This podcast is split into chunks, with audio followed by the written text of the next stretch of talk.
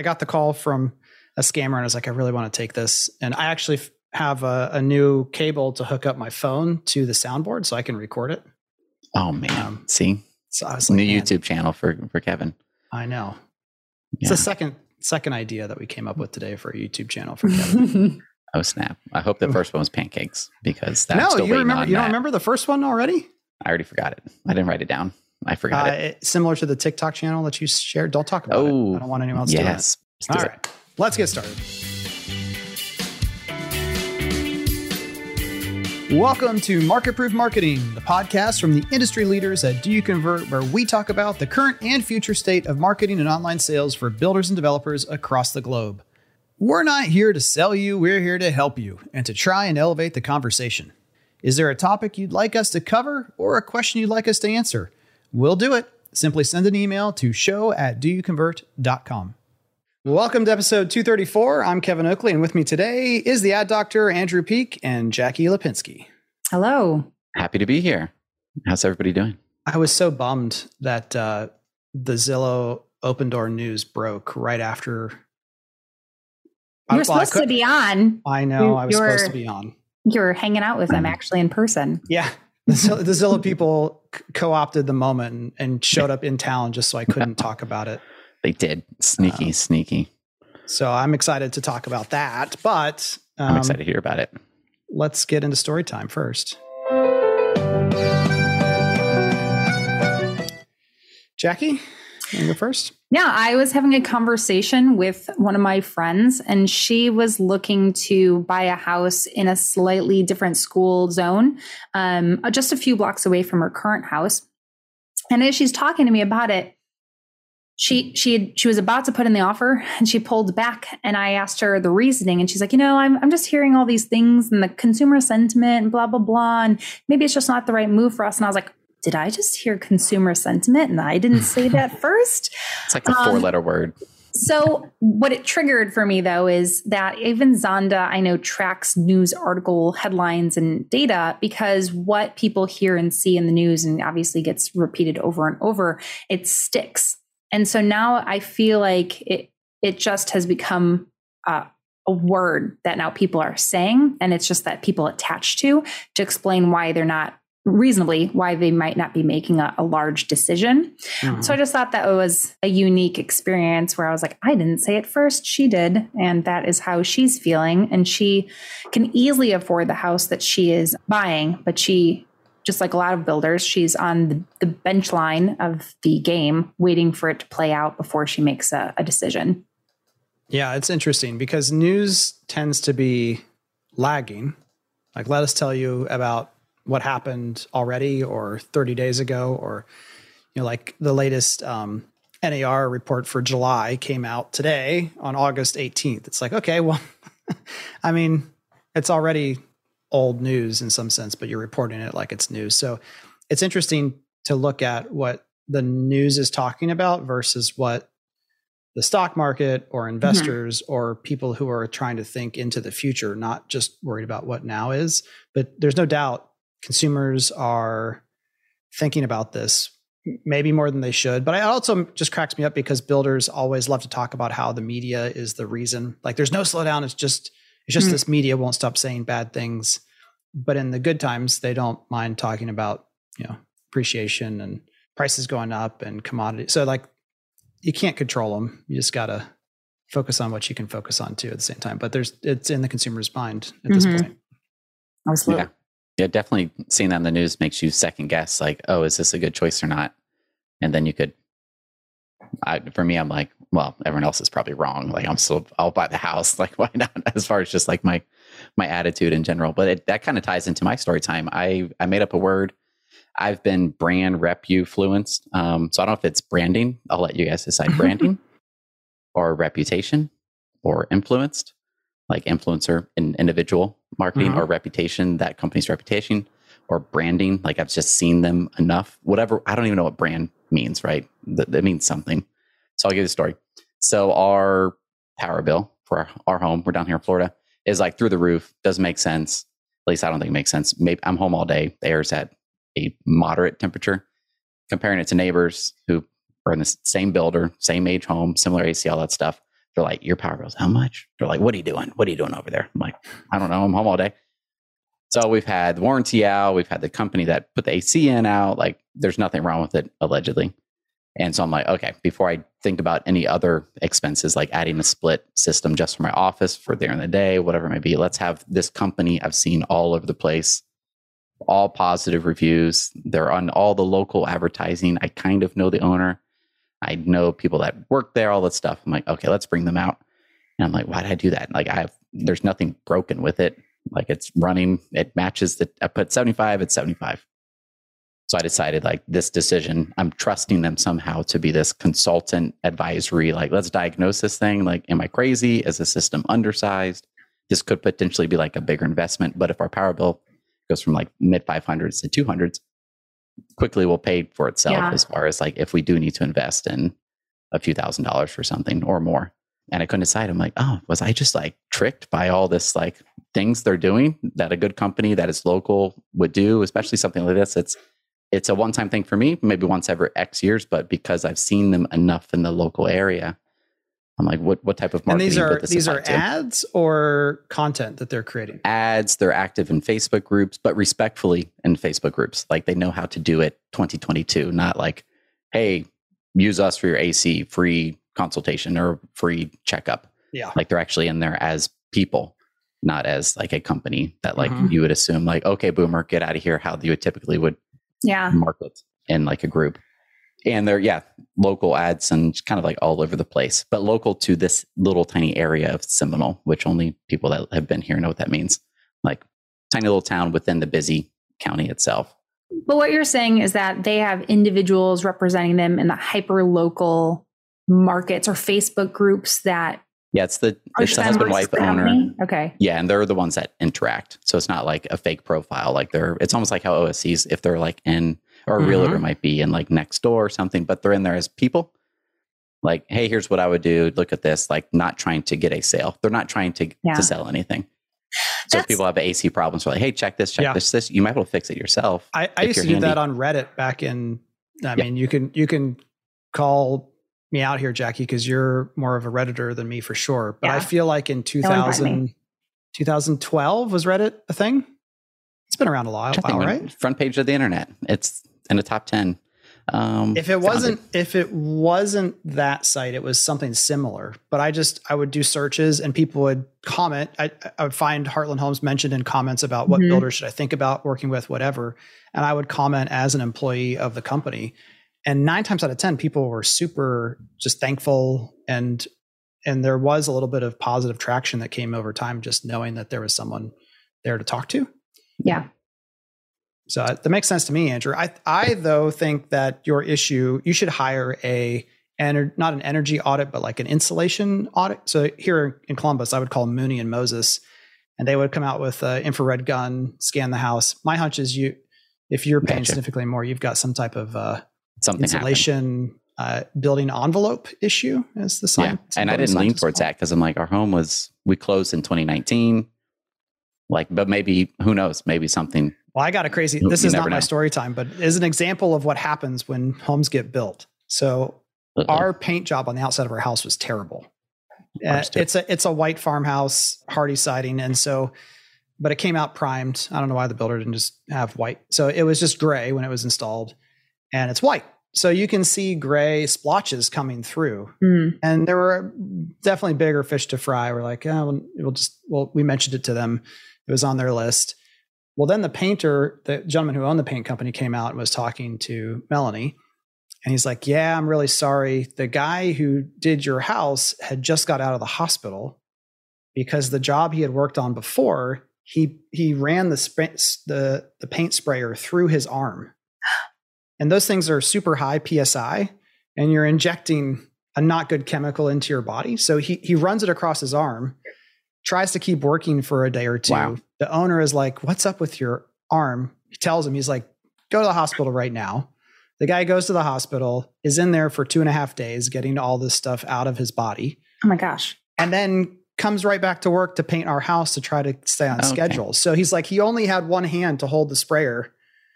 And so you're like, why did you let him paint our house? I'm telling you that story because knowing that the guy is all right now, it's kind of funny thinking about it. It's like someone crazy. Trying to just hold a giant paint spray gun with one arm, who for hours. Just got out of the hospital. And like, sad. I guess it's funny and sad, but also terrifying. Just because all the other homes were built, like it's all these individual people working with individuals, and anything can and will happen. Yeah. We might have had. Yeah, maybe he's. Yeah, who knows? Yeah, we could have a hole or something somewhere. Or maybe the people working on your installation got into an argument, started throwing stuff at each other. One, one person stomped off, and the other guy had to figure out, how am I going to do this job by myself? You just don't know. Our super did not like us. He was not a fan of the Peeks. I tell you that much. Hated us. Hated everybody, but he definitely did not like us. Oh gosh, we were needy. But we talked about this before, but it was all like education. Like, had we been educated on expectations, we'd have been like, oh, we could stop. They were fine with us stopping by mostly. We're like, is this right? Like, trim with like half an inch. I think I put a picture on Instagram. Like, is this okay? ? And Sean Van Dyke's like, that one's okay. That one's terrible. That one's okay. Recut that one. I'm like, I don't know. Like, this is our first time building a house. Like, we felt like it was a big investment. Like, this makes no sense that it looks like that. Yeah. I mean, as someone thinking about building a house and working for a builder, you still have to understand that you do have to pay for that attention. And that's why I keep reiterating this theme over the years, is that luxury is getting other people's attention focused on you or your problem. That is the definition of luxury. Like, you think about someone who has $1 billion.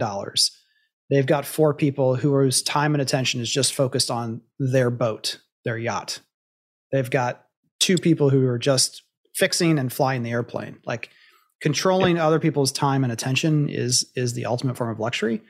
So the last house in our 3 homes here in our neighborhood, they chose a builder whose price per square foot is $300, $350 maybe. I mean, it's significantly more than what we paid. They only build 6 homes a year. The guy building, their project manager, has talked to us, who has nothing to do with this house, 6 times in the last 2 weeks, almost to the point where I'm like, I don't want to be your friend.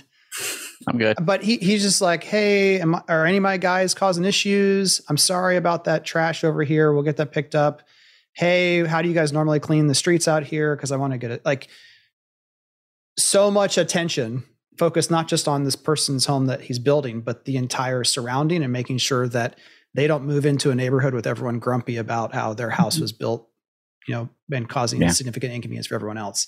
So that's just not a factor. It's kind of like landscaping. Landscaping typically in first time move up, even second time neighborhood move up buyer neighborhoods. Landscaping is just the base level. No one has extra money left over for more trees or whatever. And so they're going to do that over time. Especially the first time or two you work with a builder, that's just not, you make those assumptions of, well, the experience has to be great. You don't really want to factor into that maybe that's why this builder costs more. And I do think builders have the opportunity, especially people who cater to move up buyers, to say, look, we do, in essence, I wouldn't say it this way, have a customer experience tax.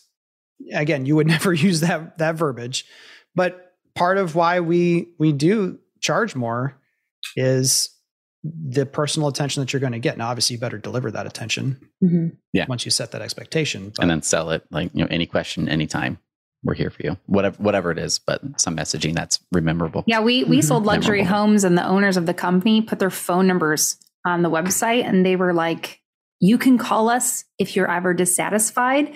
And almost no one would call us. In fact, I was joking about the spam earlier, it would be spam calls, but they just put that much love and attention into each home and wanted to make you certain that they lived there too. So they felt like you can call them at any time, because every experience needs to be the best experience, because it's very cool. It's very representative of how we like to treat our customers in each home. There's 2 things about that are really interesting to me. The one is that they had more issues with their identities being stolen due to that.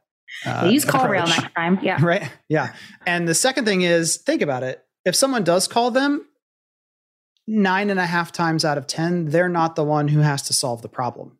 So it's not just confidence in their own approach or the company, but to your point, Jackie, it's the confidence of, if you call me and you're upset, I'm going to put you in touch with the head of construction or the head of warranty or some other person in the company who has been empowered to do the right thing and make sure you don't have to call me again.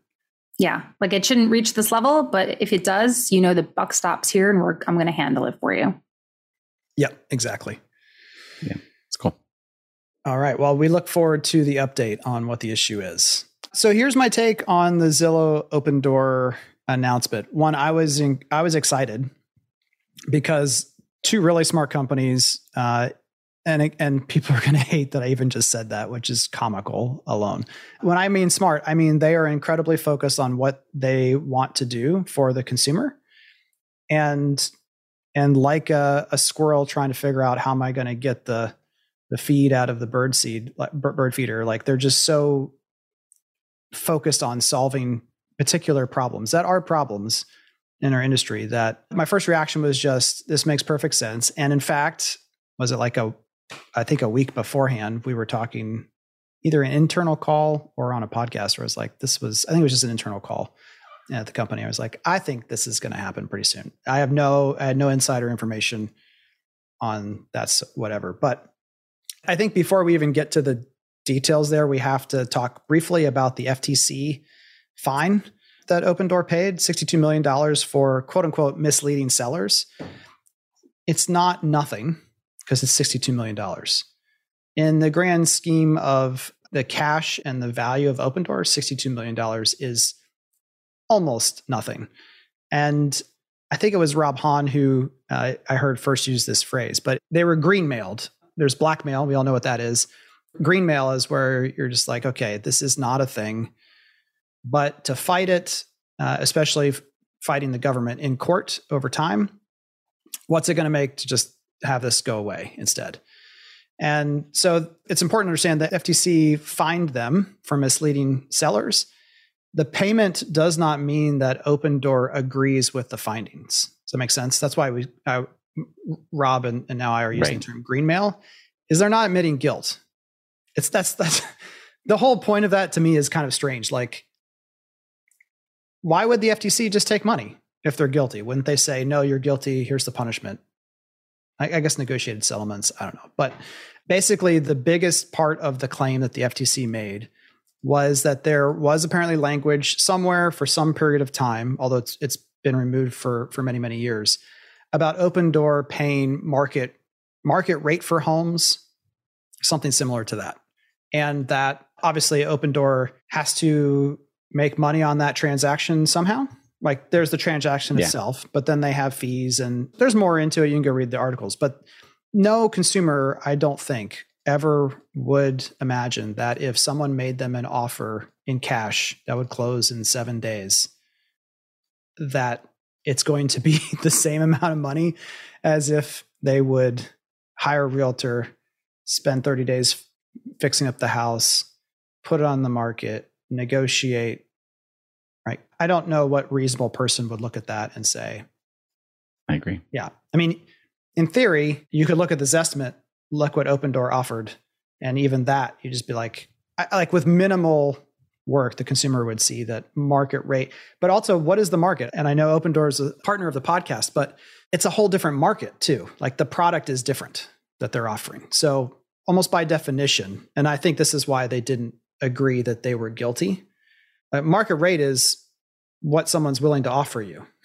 Yeah, it's vague. You know? Like, what is market? Now they use competitive cash offer, I think, is their, yes, I'm on their site now. That's like their language they use now. And you hear, I hear it on the radio all the time. And I see Opendoor signs. There's like 4 on that street now. It's crazy. Like, right behind our house. They pay this fine to the FTC, but the realtor network comes out just with pitchforks and guns ready to just crucify Opendoor and say, see, we told everyone that this was going to happen and that the buyer could make more money if they used a realtor and went through the process. Again, I don't think that's a surprise to anyone. And I don't think they even realize it was from 2019. There's a whole other thing about that. Like, they're like, oh, look what happened. They're dumb. They got this fine. It's like, well, it's kind of old at this point. It's old news. Exactly. And their most successful quarters, because they're now a public company, so they all the financials are publicized. Their most successful quarters have come not as a result of deceptive language, if you see that as deceptive.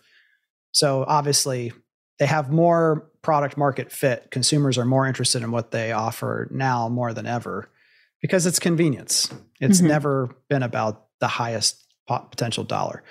So with that out of the way, here's the quick breakdown. Opendoor gets integrated into Zillow. So if you go to an existing list, a home that you own or an existing home, it lists out options of what can be done, you know, ways to sell your home. So I looked up a random house in Phoenix, in Glendale, Arizona, ways to sell your home, work with an agent, sell it yourself. In the past, it would say, we'll buy it. We're Zillow. And in the future, it's going to say, Opendoor will buy it. Now, that's huge because Zillow gets basically the population of Mexico on their website every month, looking at what's going on.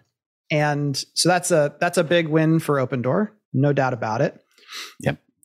But in exchange, because this is happening on Zillow, if someone, and it's kind of a parallel to what we talk about with builders all the time, the best worm on the hook to get the fish to bite is often not what we immediately think it would be.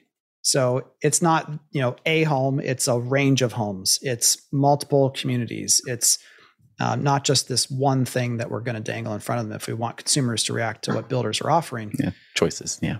Yeah, and the opportunity to sell your home for cash quickly with high convenience means that not everyone's going to want that, but it is a great, if you're thinking about selling your home and you're just at the beginning of the process, wouldn't that be one of the first things you, if you knew it was an option that you'd want to see? Well, like if I had to do nothing.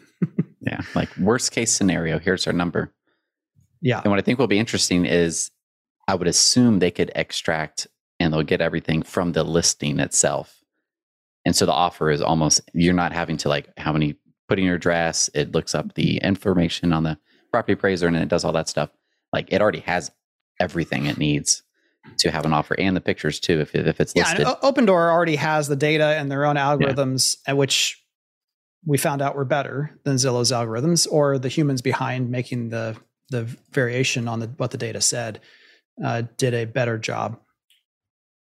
But the big win for Zillow is not everyone who clicks that button thinking to themselves, I want to learn more about this quick, convenient offer is going to want to use that.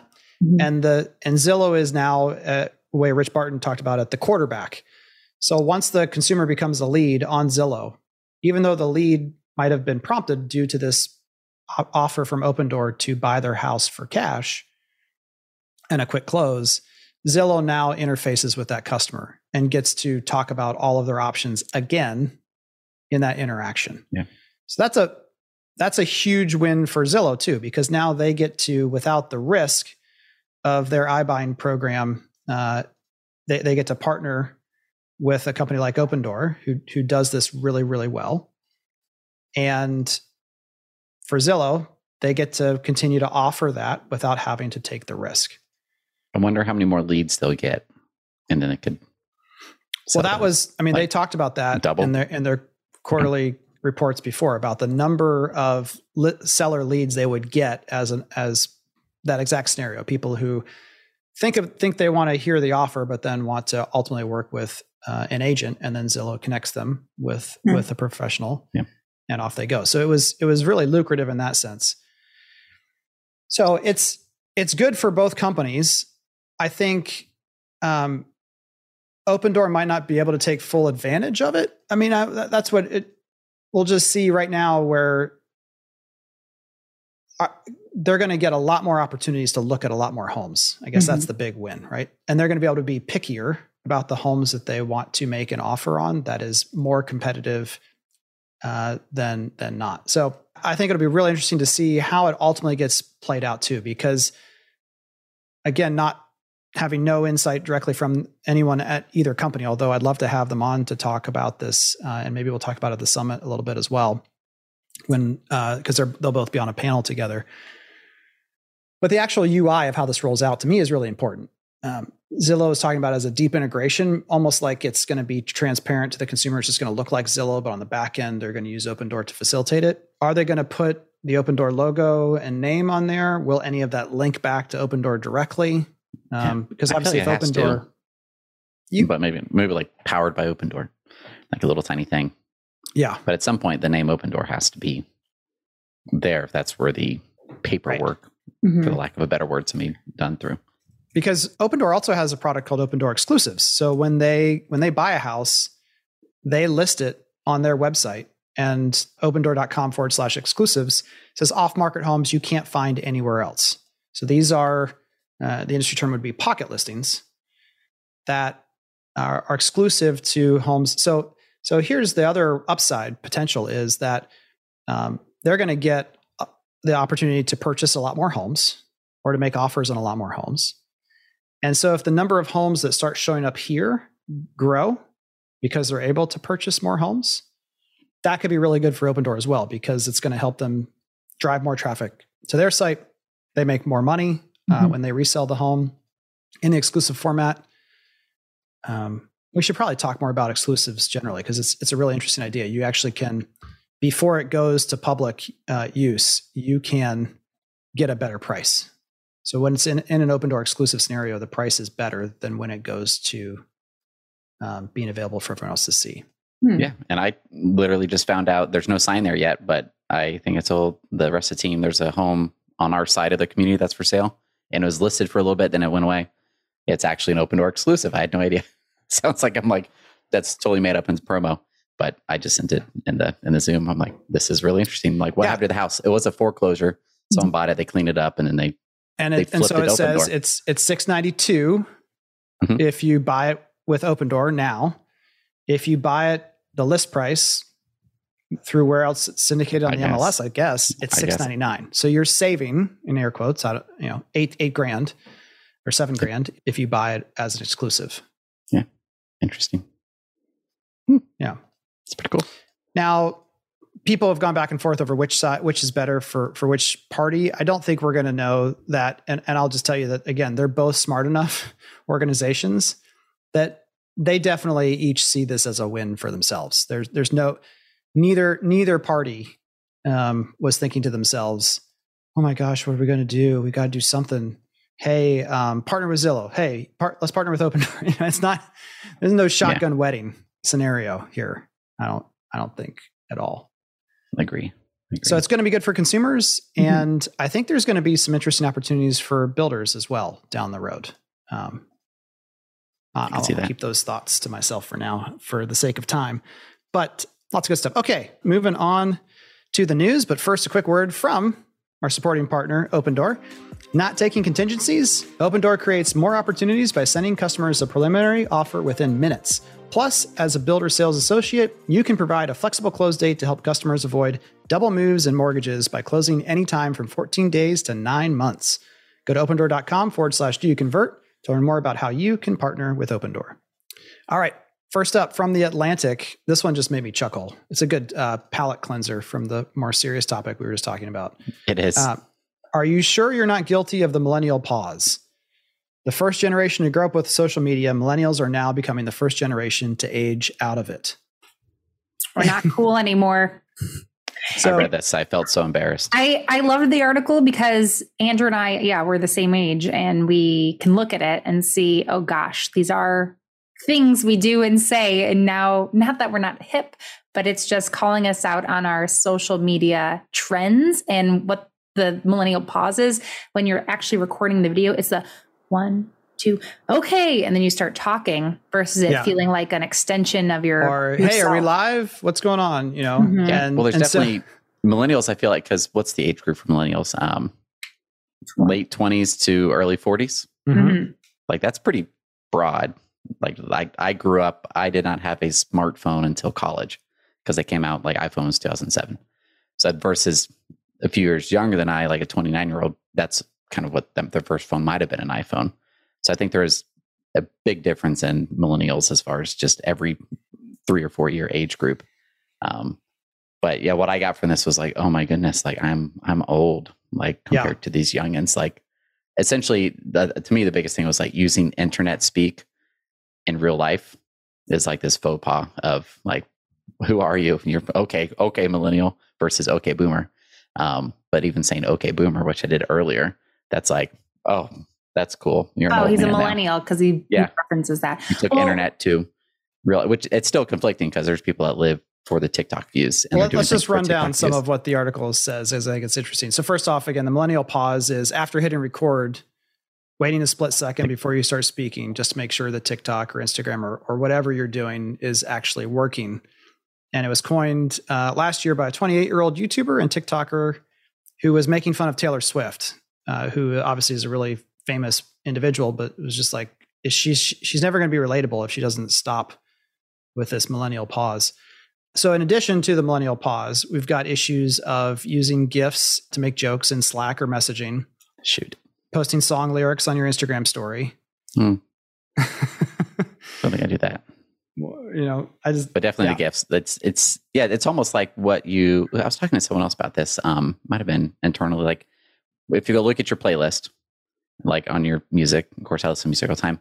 You might have a bias towards music you had in middle school and high school and maybe some college, or definitely high school.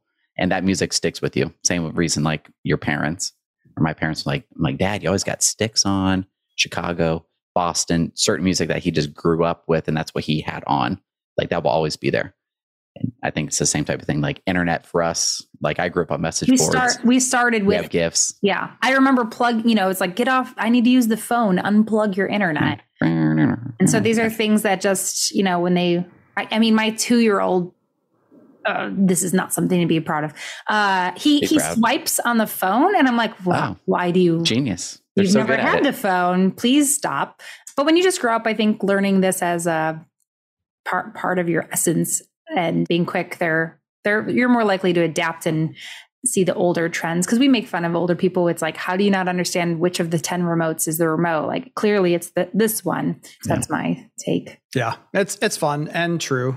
They also love to turn their social media bios into lists. For instance, mine would read Kate, Ravenclaw, cat mom, knitting enthusiast. It's like, okay, let me go change my bio now.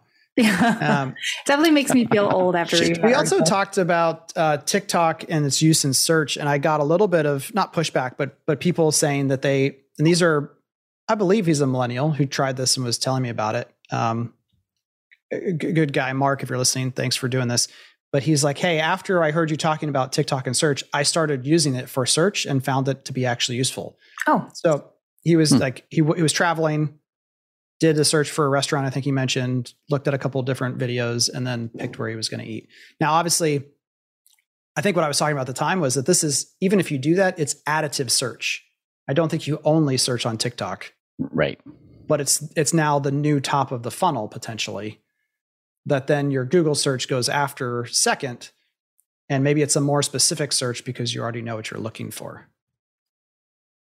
I don't know. Anyway. I agree. I mean, that's what I would use Instagram for, especially food, because I want if I'm seeing people tag that place all the time, then I'm like, it has to be good. So, right? So this was actually a conversation I had earlier in a meeting when talking about how a builder could think about TikTok. And if you're doing that, and if you're doing that search and you're searching a location, what you just said, Andrew, was you are searching for people to influence your decision and to see in mass, but I'm not specifically going to that restaurant's page and only looking at their posts. So correct. Same thing. I almost don't want their posts. Like I want a little bit, but I want the real posts. Like what's the best food there. This is great. I love when we go sideways. Yeah, but the algorithm that TikTok uses is it's going to show you what you like, correct? Correct. So my TikTok has turned into what I like, yeah. Because I'm a full believer in your theory, Andrew, that we've talked about before of, if nothing else, look at TikTok for how people enjoy consuming content. But the more I think about it, I'm not even certain that that's true for everyone. So like think about, God forbid this happening, a boomer using TikTok. Like what would they watch? Yeah. Would they watch something different? Would they be sick and disgusted at the slow pan video of a kitchen you know, showing, highlighting just a couple features, but not like a, hey, friends, blah, you know, like all in your face and high energy and something goofy happening. Yeah, it's a good point. Yeah. I don't know. I don't, it's not really a, because they don't want what a millennial wants out of TikTok or a Gen whatever, right? Because that's not the content. Like they would like, I mean, for us watching, hearing YouTube on from the kids, it drives me nuts because they cut out the spaces between the words. They're always high energy. It's the same tone throughout. I'm like, oh my goodness. Headphones or it has to turn off. And I think that goes back to the article too. There was this funny video I watched where this kid was talking with a British accent because he watched Peppa Pig so much. But you hear something constantly and you adapt the mannerisms. And so what they're saying is, as those people with high energy, that is just going to be the new, I hate for this phrase, the new normal for how people communicate. If there's like, and again, how the news or what you digest influences you, that's kind of the expectations of how you act. Well, that could be like the millennial pause, right? Is the millennials are obvious because this is the way they do it. And that's not fluent. That's not the normal way we speak with TikTok based on the most popular TikTokers or whatever it may be. Mm-hmm. So that's where we're like, I think we have the bias where this is, I think that's what you're saying, Kevin. Like TikTok should be this because that's what the majority of content is. But maybe the 40 and 50-year-old on TikTok could care less about what it quote should be. They're happy to see the home in a normal video that's not TikTok. Yeah, that and native. If like there is a saving grace to TikTok over time, right now, to be clear, use it how you want personally. You should have an account. You should be paying attention. Although if you have young kids, I would just be. Ugh. Yeah, that's a no. That's a strong no for me as far as the TikTok for kids. However, if it creates a platform where I do not have to worry as much about the content I create, as long as I know who I'm creating it for, and that over time, creators realize there is no single formula, unless you're just trying to tap into, you know, what is viral into the largest possible audience.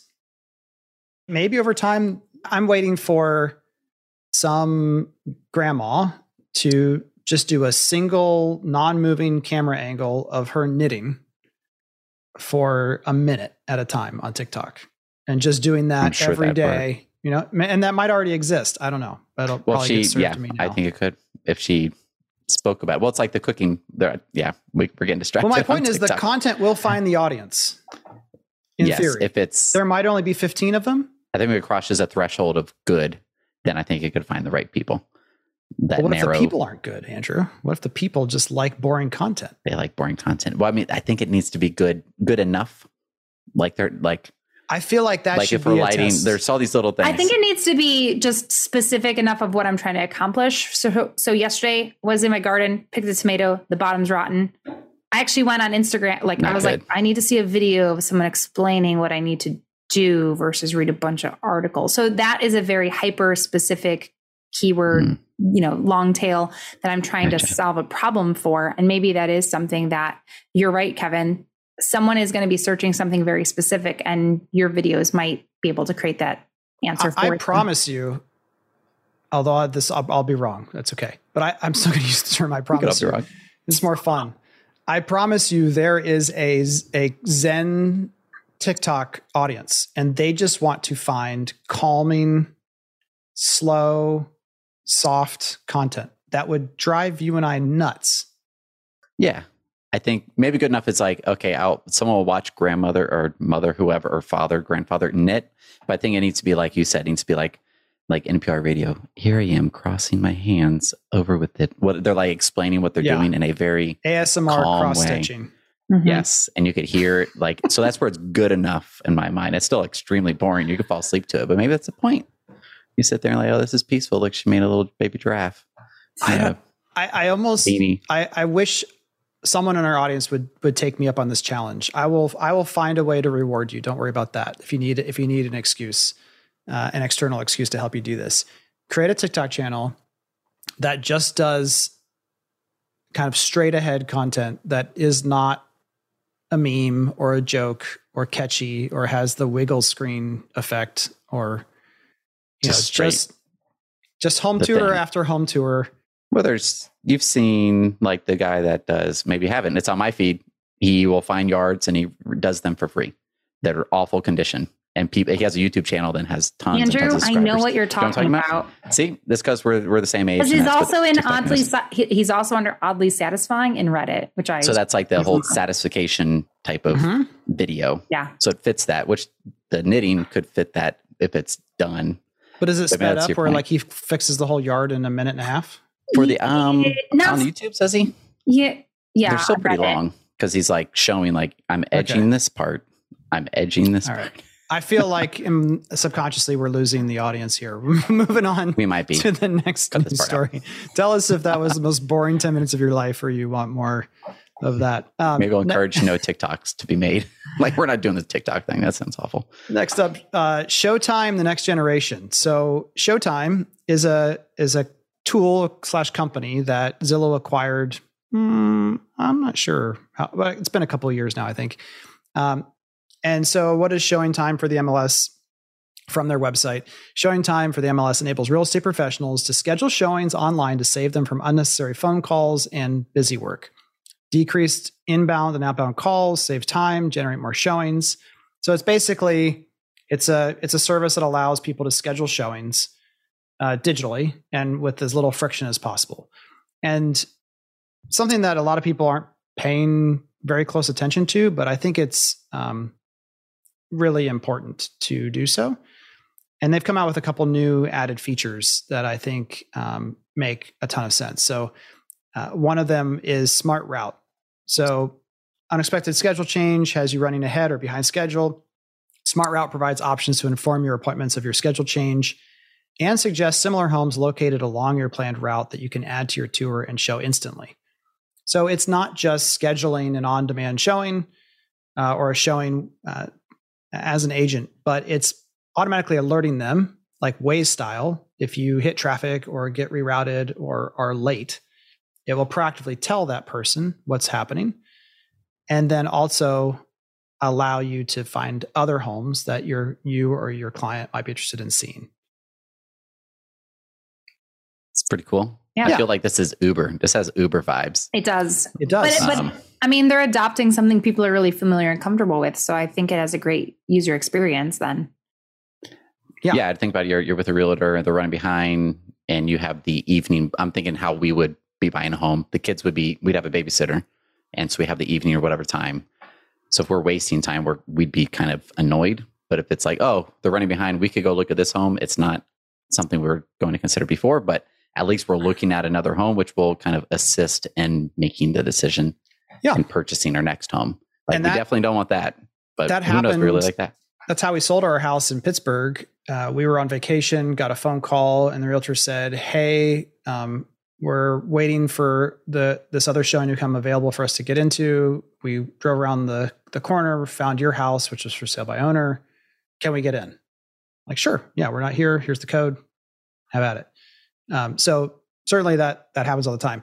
Even just, I think it's just, again, pay attention to this. We don't have to spend a lot more time because we spent time other places, but they're iterating this product more and more. And I think it's only a matter of time until something like this becomes available and more deeply integrated into new construction options as well. That doesn't mean that U-Tour goes away, but I wouldn't be surprised if U-Tour somehow becomes a part of this platform over time, more technology like that. Next up from 9 to 5 Mac, Instagram users can now cross-post reels to Facebook. How very millennial pause of all of us to want that, right? Right. That is, yeah, that's, I still want Facebook to be Facebook, Instagram to be Instagram, TikTok to be TikTok. I don't know why. I understand why they don't do that, but selfishly why they want that to not happen. Why they would want that to happen. But user side, I'm like, Facebook is for this, Instagram's for this, TikTok's for that. Like, don't cross circles. That's a phrase we use here. Like, oh, here's my church circle, here's my work. Sort of like when they start to get connected, I'm like, oh, this is weird. Everyone knows everybody. Like, same type of thing. I'm not prepared to go through this in detail now, but definitely next time I'm on, I'll do this. The whole concept of video being the future, I found this great thread of conversation among several smart people that talk about how this has happened over and over and over again. Like, if you remember, Flip was a video tool prior to cell phones having video built into them, smartphones, to record video. And people have been talking about video being the future of everything forever and how it just doesn't happen. It keeps not happening.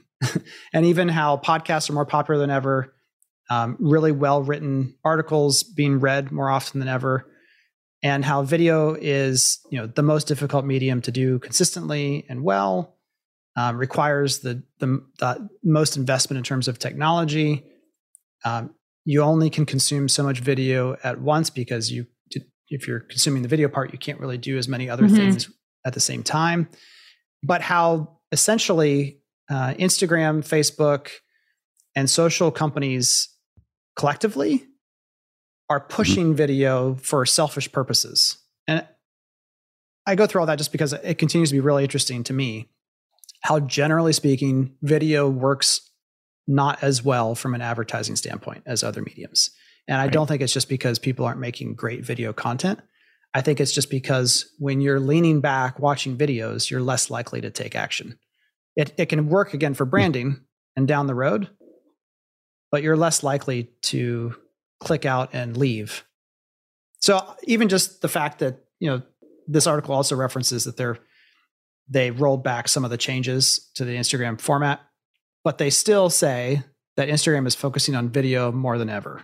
I think it's more of a, you know, what is the term? You put a frog in water and you slowly bring up the heat. But if you so incremental changes, it seems like they found are worked better than just trying to flip the switch on some people and getting mass outrage, and just slowly tweaking things is how I would see that being altered.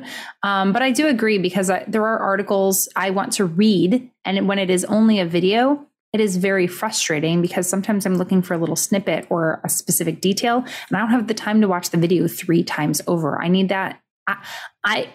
Everyone consumes content differently, and that is not how I enjoy looking at very specific, detailed items that I want to learn from. I'm a visual learner. I can watch, but I also need to read the same things to get the point across at certain points. So it can definitely be frustrating for some people. I do like, you know, it seems like more people with video do put subtitles. But even I remember when we did internally at Do You Convert, we created a bunch of testimonial videos, and we paid for a feature to export everything ever said into text, because that is an easier way for us to digest and spend our time, is searching for specific things that you're trying to get out of the videos. So I do agree. And the builders we do ads for with videos, it's always... I'm glad you said the word time, because I think that's really the issue, is time. People want time and information. Video is information. Everything's information. The most popular YouTube videos, that's where they're editing the video to have less time, more words per second. And it's annoying sometimes, but when you're actually wanting something, you will gravitate, I think, my theory is, towards the video that is faster to make the point. Like, that would be super annoying if I talked like that in real life. But if it's fast, you'll sit there and digest it and actually watch the video. So these faster pace, faster speak videos, I think, get the better views, because it's just a time. It's a time thing, and that's where the ads. Like, I don't want to watch the video. You're not actually that invested in most topics. No, you know, like, that is why you're gonna find out. Mark Rober videos again are all super long, because when a Mark Rober video comes out, my kids are like, "Let's go pop some popcorn, sit down." This is like an episode of a show. They're 20, 30, 40 minutes long sometimes. And it's because at that point, he's created enough trust and developed enough interest with my kids that they want to, like, they would be super pissed if suddenly all of Mark's videos were 15-second shorts. What the heck did you do to my Mark Rober? So they want the drama. I think the reality is that, and this goes back to, again, something I've said for probably over a decade now, is that people don't care until they care. And then when they do, they want to know everything. So I agree with you, Andrew. Like, if I'm casually thinking about buying a car, there are certain types of content and channels that I will flip through and kind of catch up on what's the latest going on in that world. But then when I'm thinking about buying a car, I will watch 5 different videos that are 30 minutes long, because I want the slow and the methodical, and I don't really care how fast they talk. So I think, again, there's something there to pull out for what we're doing in home building. I think where all of the focus right now is on this short term, because of the view count, I still think there's opportunity for some long form that builders aren't doing and should be doing too. I, Definitely. I'd be pushing that way because you can always slice up into short form later. 100%.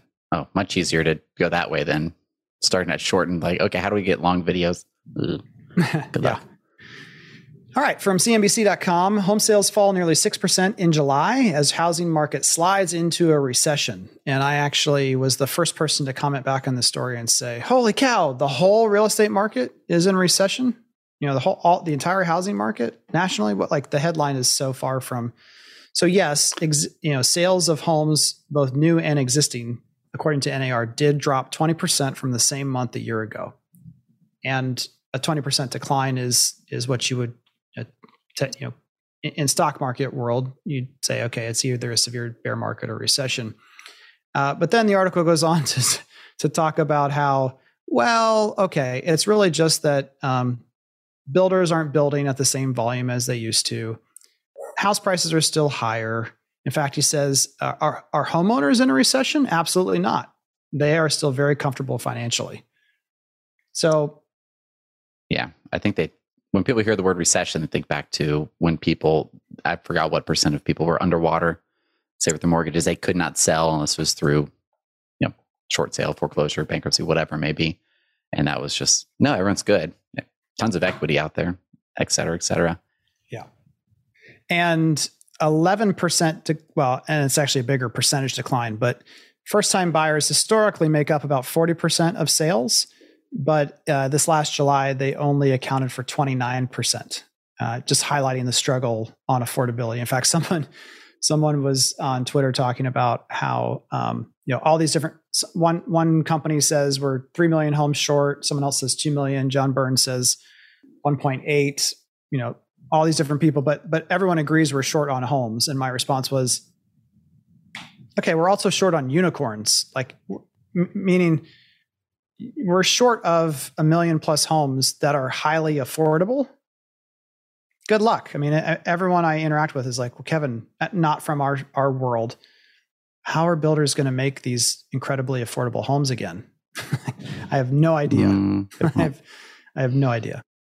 They're not going to look like they did before if they do. I'll tell you that. No. Here's a container. Yeah. That's terrible.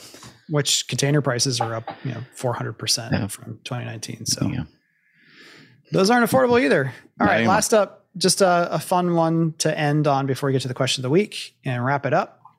From TheVerge.com, the WeWork co-founder lines up $350 million of investment for a new billion-dollar real estate venture. Andreessen Horowitz invested $350 million via A16Z, one of their funds and gives a valuation of Adam Newman's new company, Flow, of $1 billion. And this is now the second company that he has created after the first one after WeWork, which we'll talk quickly about the terrible dumpster fire that was WeWork when it was trying to go public. His first one is a carbon offset company that uses cryptocurrency and tokens. Mm-hmm. It's been kind of paused because no one wants to buy them. So that's on hold. That's fair. So this is his second big idea that he's come out with. And high level, outside of the issues that this individual might have of being a good steward of capital, Flow appears to be a rental opportunity, a platform, where companies or projects that Flow will own. So they already own 3,000 apartments between several cities, Atlanta, Nashville, Miami, and a platform for developers and other folks who want to turn their projects into a Flow property. But it's still a little bit unclear what's really happening. It seems like it is going to be, renting an apartment with the ability to maybe move between locations with a little bit increased flexibility and some type of equity or ownership built over time through, of course, you guessed it, tokens. I love some tokens. So I mean, the flexibility is really intriguing. If you're, I'd imagine, like I'm thinking if Lindsay and I didn't have kids and we could be like, let's go to Miami for, let's say you could get out of like the short-term rental price like, oh, you want to be here for 6 months? Now the rent's $4,000 versus $3,200. Maybe they could skirt around that, and we could Nashville to Miami or go to Atlanta for a little bit. That'd be fun.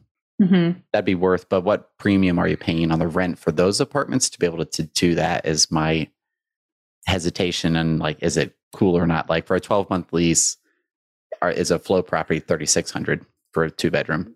But right. A normal property in the area is actually $2,900, or maybe it's only maybe it's the same price. There actually isn't a premium in that case. That's amazing. Or maybe the price becomes less relevant because you're getting Kohl's cash every time you pay your rent. You're getting Kohl's cash. So I'm like, you have to pay for it somewhere. There's nothing's free. The Kohl's cash is my joking illustration of, you know, they're saying you're going to get some type of tokenization out of this. So maybe every month that you pay your rent on time, you get a Flow token.